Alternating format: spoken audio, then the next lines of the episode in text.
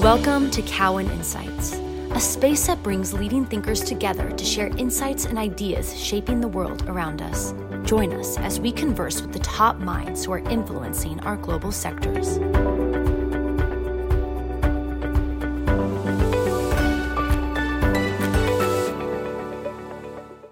Hi, everyone. I'm Larry Wieseneck, co-president of Cowen and Company, and welcome to our first podcast of 2022. As always, I'm here with my good friend and former colleague, David Erickson, senior fellow at the Wharton Business School. And today we are once again joined by my partner, Grant Miller, Cowen's head of capital markets. The three of us last sat down to discuss the state of the capital markets in June of 2021. And now in February 2022, we're ready to pick up the discussion where we last left it off. So, David, I turn it over to you it's been a while since we last sat down, and I'm excited to kick off our discussion.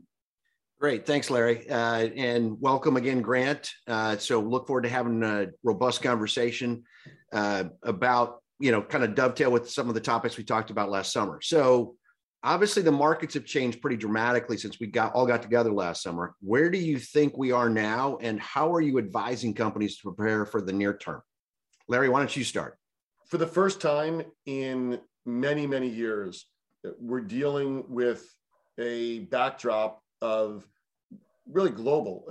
Sometimes we, think uh, from the US, we start with the Fed and work backwards. But if you think on a global basis, central banks are beginning to take some of the liquidity out of the market. And so we're in, a, in the beginning of a tightening cycle. And for many market participants, this is something that they've either never experienced or if they did, it was when they were much earlier in their careers. We've had roughly a decade of almost uninterrupted, um, you know, uh, loose and loosening financial conditions. And I think that that is the, you know, the number one item that's out there in the backdrop of the market. Now, why are they doing that? Well, they're doing it because of, you know, after so many years of providing liquidity, um, it does feel as if the conditions warrant it.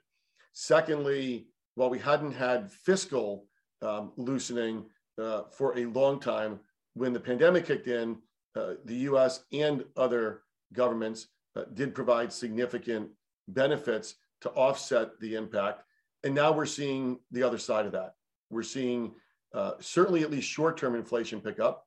Uh, expectations for future inflation continue to be more elevated than where we've lived in for the last 15 years. And that's creating an environment where um, the you know central banks are moving what I'll call toward neutral, because even with the moves that they're they're contemplating, we're not moving to a tight monetary environment, but we're moving from very very loose to to less loose, and the market's been pricing that in. And what we've seen is everything from the higher growth areas that are the most impacted if you have higher interest rates and if you have inflation at higher levels they've traded off dramatically. But we've also seen volatility across really, you know, all areas of the equity market. We've seen it obviously in rates, uh, and we're starting to see it in credit. So I think that we are, you know, two months plus into that re re re, re um, calibration by the markets, and um, I don't think we're out of the woods yet. But I do think a significant portion of what's known now, you know, there's known knowns, known unknowns. The known known here is that we're moving to tightening and it's become priced in. And so, Grant, maybe I'll kick it over to you sure. to talk about that. Yeah, so I think that just how that relates to the activity in the capital markets is significant. Um, I'll maybe uh, hold the, the credit side for a, a moment and just talk a little bit about the equity markets. Where we are today, I think it's important actually to take a little bit of a step back. The S&P is still trading at 20 times 22 earnings. That's not a bad place from a, from a valuation perspective. So the the um, what we're seeing in the equity markets is uneven, and we can certainly talk more about how that relates to capital markets, particularly in growth industries, because I think that that's important. Also, what's happened in these situations when we've seen uh, rates hike and and and capital not be is readily available, is what we saw last year, really for the last 18 months, is retail coming back to the equity markets, helping deals get done in a very material way. That is really gone away almost completely. It snapped uh, snaps off, you know, reasonably quickly. And so where are we today? We're in a situation where the uh, the, the, capital markets are are, are quiet. Uh, but we've seen this before, and we know that things come back, and there just needs to be a little bit of a resetting of folks both getting used to their new valuations, and as we can talk about a little bit later, investors still to make money. And in the near term, when we have this resettlement of kind of where where um, deals are coming and where and where indices are, it does take a little bit of time. What we're seeing as a general trend is that the deals that are coming are have the have the following characteristic, which is you have to be supported by those who already have been supporting you. Existing investors, public and private, are supporting deals. And that's really where we are. And until we see new investors coming back into deals and making money, I think that's going to persist, at least for the, the short term. But I'm a, um, but I really believe in efficient markets. And so this too will change as pri- that deals get priced and companies get priced appropriately and will be on the way back up. So how does this, uh, I think Dave, you asked about, you know, how does it change what we tell companies or what we're talking? And I'll, I'll try to say this um, in a way that gives an, a football analogy since we're going to be coming up here, um, you know, the end of football season, which is, and maybe a little bit of a dig to Larry's team, the Jets, and and uh, supporting my team, the Patriots, which is, I think that in these situations when things are uncertain, management really matters in a very material way. And so today, I think that that when when you look at situations, um, you need to make sure that that you have the wherewithal, either in traditional financings or in financings that might be that you haven't considered before, to make sure that you're that you're planning for the future, including your you know your existing. And these are really comments for for companies that either have you know maturities that are coming up or spending money, and how it relates to Jets versus Patriots is that I think over a long period of time, it's a great um, microcosm because every NFL team has the same has the same opportunities. Some institutions and some management teams perennially figure out a way to to be winners, um, and others are less fortunate sometimes. So that that, that may have um, uh, aggravated a lot of listeners who also don't like the Patriots. I, I think the two of you are uh, you know among them but at least it's a, an analogy of, of leave it to a Patriots fan to bring up the Patriots on the week of Super Bowl, even though yeah. they're not in the. Super I'm a little wounded. I'm a little wounded by that, um, but I understand the analogy, and we'll just roll on to the next question. Right. So, so let's talk. Let's talk about the IPO market. Obviously, it was a huge market or a record market last year for IPOs as well as SPAC mergers, and something on the order of 80% of those companies that that went public last year are now trading below the level they went public at. So for those newly public companies, uh, what's the na- nature of your discussions in this environment? Yeah. So look, it's um, and and if we re-listened to what we did back in June, I, I think that we started to talk about this because we saw some unevenness even back then.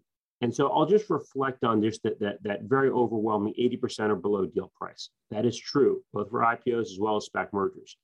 However, um, when you when you think particularly in the SPAC market where, where valuations are struck six months before closings, and you have an equity market that is declining, um, I think that that can be understandable in terms of the context. It's similar for you know for IPOs and just in that in that um, in that type of environment uh, what's happening to those. And, and if you look back, you know, the valuations also um, were, you know, were extended. You know, I was just looking at some of these statistics. Um, the median post money value for IPOs last year was about a billion two. That's uh, up from 800 million in 2020. And so last year was also a year, just to, to, to look at it historically, as a high valuation year. So things, things have happened. So now it's reset. And, and the question is, is it reset to something that is sustainable to go forward? So again, I think that the, you know, where companies are right now, particularly those that have gone recently public, is they're trying to get the attention of, enough investors to, to care and to recare as they look at opportunities and um, going forward. From a capital markets perspective, today that may not be follow-on offerings that are the most typical next transaction to do for you know for folks and so that enters into the, the equation of are there others? Are there convertibles if there's a if there's a if there's a capital need? And what are you doing in this interim period to be able to support um, your existing investors, your research analysts who, who are out there to keep the news flow coming and stay active and not hide during this period of time? I think that is really what needs to happen until until we see some of that normalization come back. Larry, how about you? Well, listen, I, I, think there's lessons learned from other periods where we've come off of high valuations. Uh, you know, I, I, certainly don't believe that we are on many other facets analogous to the period post the dot com bubble bursting. But I do think on valuation, that is an area where we can make comparisons. The companies that came public during that period at, at let's say, elevated values, at least certainly six months later, they looked elevated after the market traded off. And the lessons then, similar lessons that we would have seen in April of, of let's say, 2020, when the pandemic kicked in, is the first thing companies need to do is make sure that they are running their businesses in a way where they are um, assuring that they have the capital, the cash on hand to manage their businesses. In some businesses, that means slowing down their spend. Um, in others, that means raising capital, as Grant just said, in different ways than they might have anticipated so that they can continue to build out against their strategy. But you, you always have to look at do you have to change your strategy based on the different market environment? And I think the using Grant's example of the Patriots, better management, and Grant, I'll give you that one, um, but better managements recognize that when when the rules of change around you, you have to change. And the markets um, put limitations on companies, right?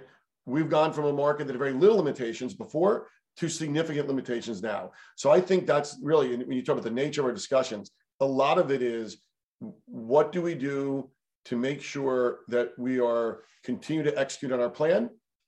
Do I change the plan or do I change the way I finance? And that's a an enormous amount of the work. And it's, by the way, it's not just with public companies; it's also with private companies where their opportunities have changed as well. So so Grant, you talked a little bit about convertibles uh, a little bit. So yeah. so let's go beyond just convertibles and talk about some of the imp- implications of the rising rates in, in not only the convertible market but also the broader debt markets. Sure, and um, so I think that that certainly both hold in terms of you know what's happening the overall you know, sentiment out there. Um, so I think that it's still reasonably early in this as a rate of just relative climb. And the question is, you know, how far will they necessarily go? I guess my view is um, a couple things. Again, maybe his, looking historically, we're still in a historical low rate environment. So this is not like we're, you know, back in the 80s when you when you had real, you know, um, you know, real high rates. And so we're back maybe where we were at the end of 19. So this is not anything that that is, I would say, um, dramatic at this point. And then you look at things like, you know, sponsors, and Larry will have a broader perspective on this, but valuations are also now coming into, you know, coming back in. So those two combined, actually from a from a new issue perspective on on uh, particularly with sponsors, actually can make some sense. And if you think about that, um, the rates going up and really what's happening on in deals as the private credit markets have grown so substantially um, they're virtually the same level where the leveraged loan market is in terms of the overall size and four to five times where it was just 10 years ago. So it's really changed the dynamic. And what's happened in the last couple of years is yes, interest rates are higher, but the competition for deals is also much more significant. So what we're seeing in our business is that as these fund, private credit funds compete for these transactions, we're actually seeing an overall you know, lowering or tightening of their spread with regard to what's happening. so some of this early stage of rate hikes, I actually think has been mitigated with regard to the competition for those opportunities.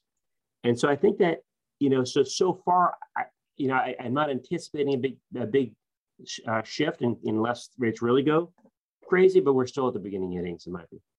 So, so Larry, how about from the sponsor perspective? To what degree are you seeing uh, the rate, you know, expectations of rate rises impacting sponsor deal flow? So, so David, I've, I've tried uh, in our podcast to focus on those areas where where we spend a lot of time. So I, I will, you know, direct this much more to the the broad middle market sponsors where we spend our time versus say the mega private equity funds that would be doing much larger deals. And by the way, I actually think the middle market sponsors are in this case in this type of an environment potentially you know relatively benefited versus the larger folks. And the reason for that is that in the middle mid market, um, what what Grant was just talking about, the private credit investors, the direct lenders, th- that is the source of of funding on the debt side for a middle market deal. Uh, they're not relying on the high yield market at all. Uh, in fact, the vast majority of middle market transactions are completely financed either from sponsor equity or from direct lenders um, or the club market, so to speak. And um, why is that group um, relatively benefited? Well, it's because it's LIBOR-based funding. So in a world where rates are rising, the investor in, in, in that debt um, is not penalized from rising rates or we'll call being hurt by duration. So um, we are seeing more money um, on a relative basis going into those direct lenders because if you wanted to have a credit exposure, where would you rather have it? In a floating rate instrument or in a fixed rate instrument? And so what we're finding is the, the market is really deep, which means sponsors today versus say six months ago are finding that they're a better bid today than they were before. They still can have really good debt financing to back their deals. They're long significant capital they've raised, and they've been waiting for a time where, with the public market backing up a bit, um, they maybe can get a deal they've been targeting, and they were they thought it got rich at whatever you know 14 times EBITDA, and maybe now they can have an entry point at 12 times, and they can still get the same debt financing. So therefore, it's a better return profile for for their investors. So we, we think that you know as we look at 22, it's going to be a very good year for um, sponsor-backed transactions. And in particular, if I were to say where does that who gets implicated by that, it's I think the family-owned businesses that are looking for um, a partner uh, where they might sell their business either majority or minority, and then have a sponsor helping them buy other businesses, grow their business, um, as well as you know some of the lower middle market sponsor deals that were maybe done three, four years ago. They've made improvements in the business.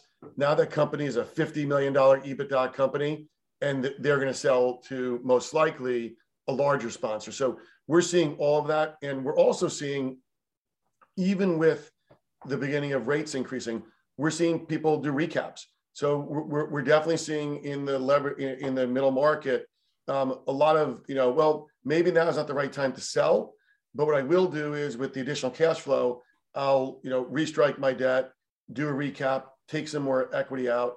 And so it's pretty vibrant uh, in the middle market sponsor world right now. And maybe, and I'll just add a, a, a couple other things just in the conversation. So our, our private capital solutions group really does everything X, you know, ECM, including all this work in the private uh, credit world.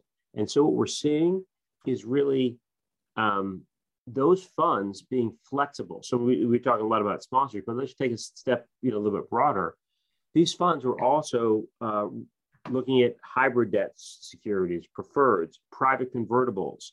It's really a new world out there with regard to solutions for companies to be able to, to address their needs in a way that's a little bit changed. And the other piece, and maybe a little, as I was thinking about this, you guys are chatting about historically, and we all remember, um, you know, some of the anxiety, and I certainly heard this from some clients around, you know, what is this like, you know, before the financial crisis when when when um, things were so loose? I actually don't think so, because there's a lot more equity going into deals uh, to you know to start, and frankly, in the last few years, th- there's been a lot of issuance, and it's been a lot of covenant light. So I don't think that we're going to be in a situation where we're going to have, we're necessarily going to have in the near term any credit issues. And so actually, I think the market is reasonably healthy from those perspectives. Great. So let's kind of Grant, we talked a little bit about how the you know the IPO market and the SPAC merger market has changed pretty significantly, um, and as well as with valuations coming off broadly in many of the emerging growth sectors uh, that were very active last year. I assume, like we've seen in previous periods where we go through this kind of correction phase or resetting phase, that issuance is going to shift to more defensive sectors like traditional energy, industrials, consumer staples. To what degree are you seeing that today and expect that in the near term? And are there any other changes that are taking place now or that you expect yeah. going forward? So um, it's really an interesting question. And so I think the short answer is that I think it's a little early to see those changes really emerge because we're just at a at a at a lull right now as this resetting as you as you say is kind of we're in a little bit of the middle of and and I think that's very very natural. Um, it is also true that if we just look at the last few years in terms of IPOs, um, that about 75% over the last few years of the IPOs have been in disruptive industries, tech and healthcare, specifically 75% in those two industries. If we go back to just the, the post financial crisis, those two industries accounted for less than 40% of the overall issuance. And between those two time points, you see kind of a little bit of a, of a, you know, the, you know, connecting the dots, if you will. And so do I expect that there's going to be some reversion and having more balance to, to the to the markets and what investors are looking for? Absolutely. I think there's going to be value in companies that have um, both growth, because that people still want growth in their portfolios, but also more consistent performance with regard to understanding and being at the next inflection point. So I'm expecting it. Um, uh, I, I wouldn't say that we've necessarily seen it although if, I, if we look at our backlog, I, I do see that, that um, the backlog has been in more, let's say, traditional consumer, for example, where we're seeing a lot more things come up. But that's, you know, this is also a trend line that's that's stretching over months, not just, you know, maybe just the the last couple, uh, you know, weeks and months as to the market has started to to slow down a bit in terms of the into those areas. And it does point out, and I think this is maybe what I referenced at the beginning and come back to it, which is the market's been uneven in terms of what's working and not what's not working. And I think there's a there's a and a lot of it is hitting the deal market. And so if I just look at the last um, month, if you just look at January, for example, where the indexes were, I think is telling.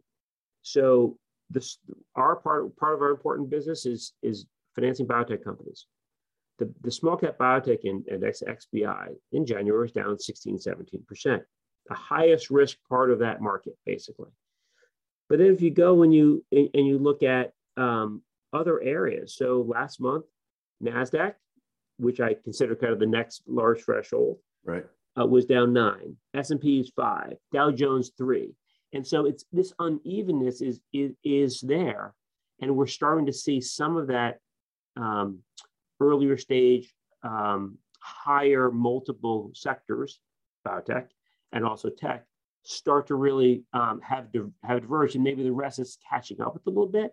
But it is, it's not all one size one size fits all. It, it really has been depending on what's going on in in, in individual sectors.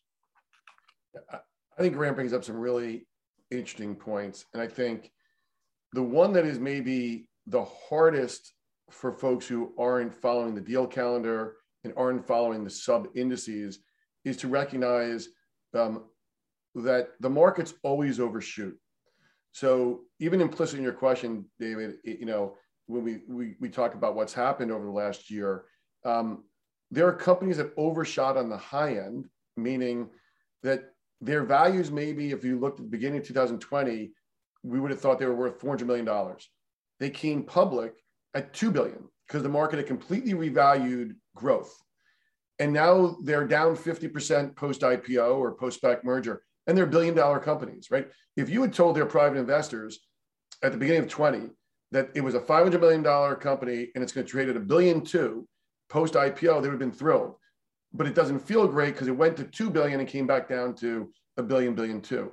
And I think we're starting to see that now on the other side, which is the for the first time, I'm starting to feel, and I say first time meaning over the last month, that the sell off in some of the disruptive areas may have taken them down to where, relative to intrinsic value, they start to look as if they're they're more valuable than some of the private companies that recently raised money and basically you know, are sitting at a valuation that maybe that's what's overvalued, right? Meaning the the last raise the private company made was predicated on a public market that looks different. How that works through in terms of deal issuance is I think that slows down the disruptive names coming to the IPO market. They raised money nine months ago in a private round at an elevated level. The, the public, already public companies, to Grant's point, figure out how to either husband cash or raise capital different ways. They become bigger winners. They've got more capital. They could then do acquisitions. One of the things we're expecting to see is mergers among some of these companies in the in some of the growth areas because they can de-risk by having more shots on goal. We expect to see that. We've seen that in prior periods, certainly in biotech.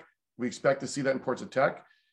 But then I also think when we talk about industrials, consumer, even some of the things in energy, the businesses that might come public now, or you see issuance from now, they, they may be in spaces that are old spaces, but guess what? They're tech enabled. Their margins are better than they would have been five years ago. They, they are using technologies to change their industries, and they're almost somewhere between what we'll call the disruptive spaces and the historical. In some respect, they're disruptors within old school industries. And so I think that's going to be a lot of what we see in 22 is that churning. Um, and uh, I do think that it's going to make for a really interesting time. And I do think the public to public M&A opportunities uh, among companies that recently went public is going to surprise people to the upside.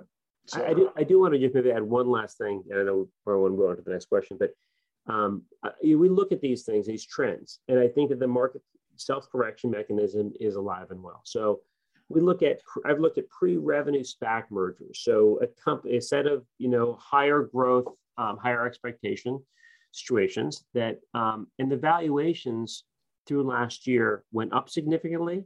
So Q, Q1, the median valuations of those pre-revenue was closing at around eight to 900 million. It peaked at about 1.3, 1.4 um, in the third quarter. So again, there's a delay in terms of when they were announced and closed. And now they're back to where they started. And so I think that it's a it's just an indicator that there is a self correction that that we'll, we'll get back to valuations that make sense and but we're not and there'll be a slowdown certainly in activity but i i'm very optimistic that what we're seeing across our growth industries is so disruptive that, that there might be a pause but this is i would characterize it as a pause. So how do you see those private companies in those disruptive industries um, financing themselves in the near term uh, given kind of this shift. And Grant, maybe, let me just take a make a macro point there, and I'd love to have you talk about the actual funding. Yeah. But what, what's interesting to me is um, we see this in lots of markets, right? We're talking about private now, but we could be talking about the convertible market, the IPO market, whatever. When when things do well for a long time, accidental tourists show up. And what we were seeing for the last three years in late stage private, for example, were people that were not skilled in private ownership, nor were they set up to have long-term hold periods. So for example, a hedge fund that has, you know, basically daily or monthly or quarterly liquidity owning significant portions of private companies, right? Those are actually, again, I would use that the term accidental tourists for that. That's not their core area. Those folks have run away, right? They're not going to be the predominant investor in late stage privates. So what's happened is we're rolling back to the experts in an area are the ones who'll be pricing deals. And so we've taken some of the froth away, public markets trade off. Therefore, the private market ends up trading off. But what's interesting is there is so much capital still available within dedicated private funds that I think there'll still be a very interesting market. What's interesting, Grant, is are the deals changing? Like, how does that impact the deal? Taking some investors away, what does it mean for investors and for the companies? It does. So I, I was actually make a similar point that long-term privates are meant for long-term capital vehicles. I do think that some of what we ran into and and why some of the we're having a little bit of difficulty is that many funds got away from that. And so they had a 10% hold for privates and the rest of their portfolio went down by half. Now they have a 20% and that now they have to reset. And so I think those are real issues and it does take some time to unwind that dynamic. So I certainly see and I think it's a really good point. I also think in our in our business we have, um, you know, a couple years ago we had a number of private situations and in, in looking for for equity, and we really mer- went over to our SPAC business, and those were really good SPAC mergers because based on the way the market was. We're seeing that a little bit in reverse now, where the SPAC market may not be quite as robust as it was last time we all chatted.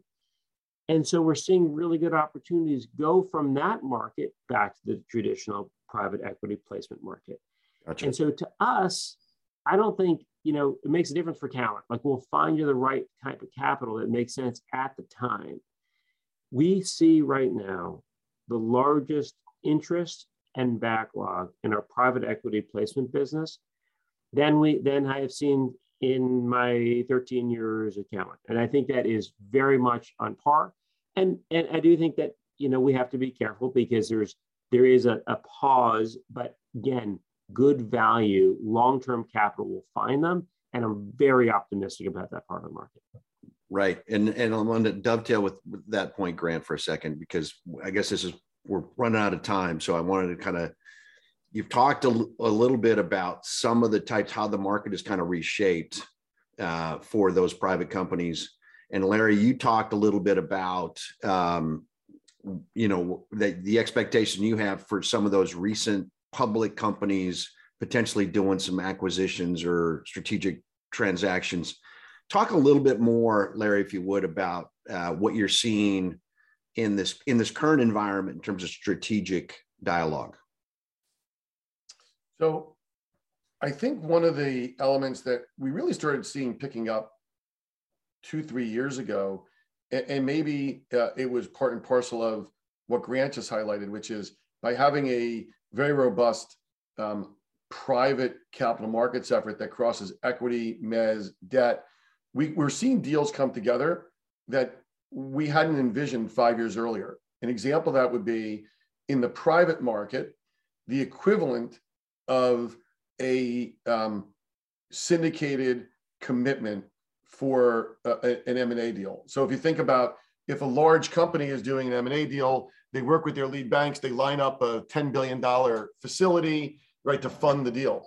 What we've now seen, and we've done a bunch of, is working with a, a company on it could be private to private. We've done some which are reverse mergers where the private company is merging with a public company. And but to get that done, they need new capital. And so what, we what we would do in those situations is have a private debt dialogue with the with club lenders regarding their ability to fund that.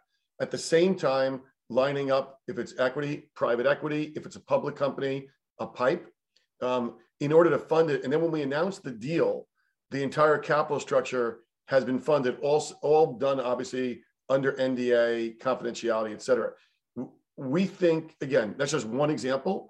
That's the kind of market we're in. It's it's that you know grant can talk maybe for a second about cmpos and what we think is going to happen there. But it's the same thing where um, people don't want to take the market risk when they announce an important transaction. So they basically end up having to do pre-marketing under confidentiality and nda grant i'll kick it to you for yeah that. no i think that's exactly right. So we're seeing so the the the, the tact i'll more tactics. I remember what we're saying is be careful so that's test the waters for IPOs, that's confidentially marketed transactions for public issuers, that's looking to other sources like at the market offerings, which is a really big business for us. That were and actually, um, we, you know, you see some big blocks of interest come through. You know there are buyers out there, and you get information, and and also be able to sell. And then you look at other products as well. And you know, again, I'll go to convertibles or structured equity where you can do things in what I would say a more tactical way for the environment that we're in today. Great. Uh, guys, I know we've run out of time. I know the field goal kicker's coming on for that last uh, play of the game. So we got the Super Bowl coming up. So enjoy. Again, Grant and Larry, thanks so much for for the time. It was a robust discussion and look forward to next time. Me too. But uh, look, the next time, unless the lockout persists, I'll try to make an analogy of the Red Sox, which is not going to be quite as strong for me, but I'll do my best. Great. And, and on behalf of, of Cowen uh, and our listeners, David, thanks again for being such a wonderful host and uh, look forward to speaking again soon. Thanks for joining us. Stay tuned for the next episode of Cowen Insights.